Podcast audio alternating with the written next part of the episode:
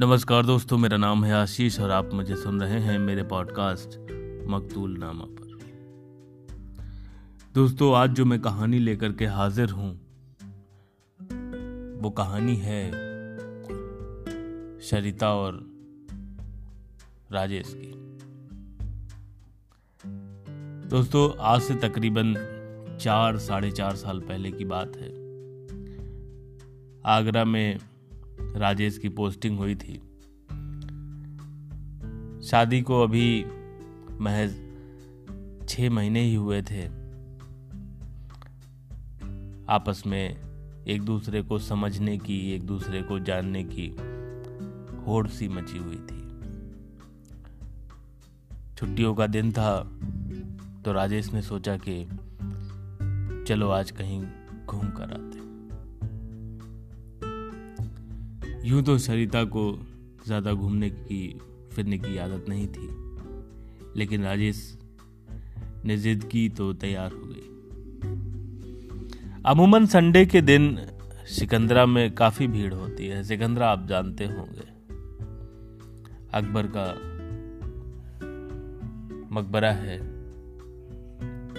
आगरा में, आगरा से मथुरा जाने पर रास्ते में पड़ता है। अब तो आगरा में ही आता है। सिकंदरा में। सुबह चाय नाश्ता करने के बाद वो दोनों निकले और सिकंदरा पहुँच गए। दयालबाग से सिकंदरा काफ़ी दूर नहीं है। राजेश उन दिनों दयालबाग में कमरा लेकर रह रहा था। सिकंदरा पहुंचकर दोनों ने एक दूसरे से बातें करना, एक दूसरे को समझने की शुरुआत कर दी। राजेश उसे उस मकबरे के बारे में अपना टूटा फूटा इतिहास बता रहा था। सरिता अभी भी उसे लखनवी नज़रिए से देख रही थी। उसे ऐसा लगता था कि जैसे रूमी गेट, इमाम बाड़ा, अभी सिकंदरा में छप कर उसकी आँखों के सामने आ जाएगा। राजेश सिकंदरा को अपने नज़रिए से दिखा रहा था। कुछ देर घूमने के बाद दोनों एक बेंच पर बैठ गए। सामने हिरन, हिरनों का झुंड पार्क में अटखेलियाँ कर रहा है। बातें चल रही हैं। अचानक सरिता ने एक सवाल पूछा।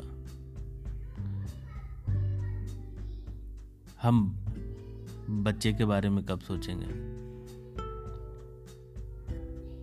राजेश, मानो ये सवाल सुनना नहीं चाह रहा था। बच्चा, अभी क्या जल्दी है? अभी तो हमारी शादी को महज छह साल हुए हैं, छह महीने हुए हैं।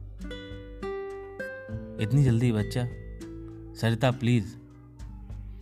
अभी तुम ज़िंदगी जी लो। अभी इतनी जल्दी बच्चा करने की कोई ज़रूरत नहीं और अभी मैं तैयार भी नहीं हूँ।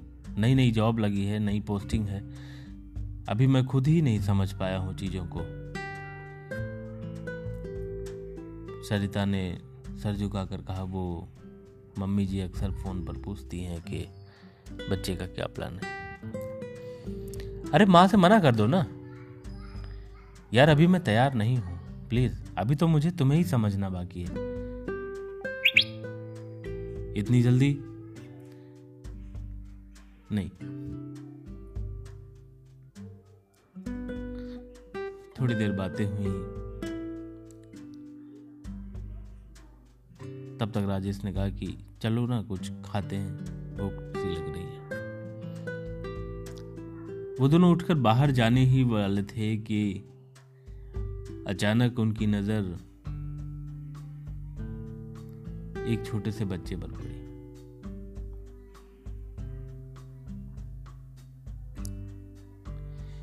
ये बच्चा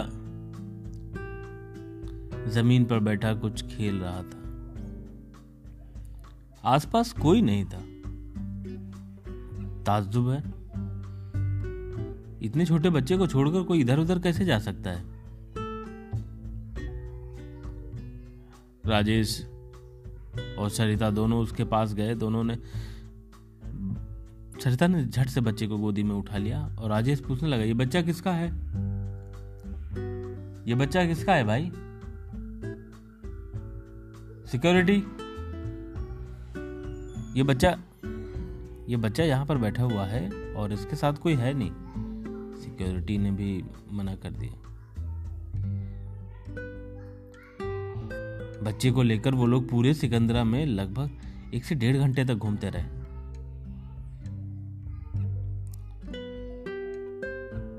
शाम हो रही थी, कितनी देर और वेट करते? राजेश ने सरिता की तरफ़ देखा। सरिता ने बच्चे को सीने से लगा रखा था बच्चा, अब तक सो गया था। राजेश और सरिता चुपचाप सिकंदरा से निकले और चले आए। उनके साथ नन्ही सी जान भी आ गई थी। अब समझ पाना कठिन हो रहा था कि ये बच्चा किसका है, क्यों है। राजेश ने एक बार कहा भी कि क्यों ना पुलिस स्टेशन में इसकी रिपोर्ट करते हैं। जिसका बच्चा होगा वो ले जाएगा। पर सरिता का मुँह उसे रोक ले गया।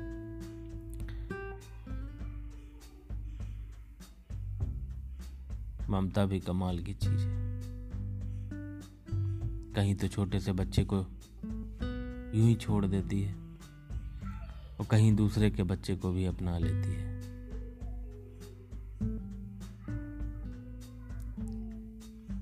वो बच्चा कहाँ से आया? किसका था? क्यों था? इन तमाम सवालों के जवाब तो मेरे पास नहीं है। मेरे पास एक कहानी थी जो मैंने आपको दे दी।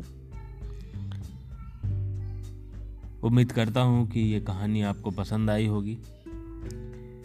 ऐसे ही तमाम जज्बात, तमाम कहानियाँ, तमाम किस्से लेकर के मैं आशीष फिर आऊँगा। आप सुनते रहिए मुझे, मेरे पॉडकास्ट मकतूल नामा पर। और हाँ अपना ख्याल ज़रूर रखिएगा।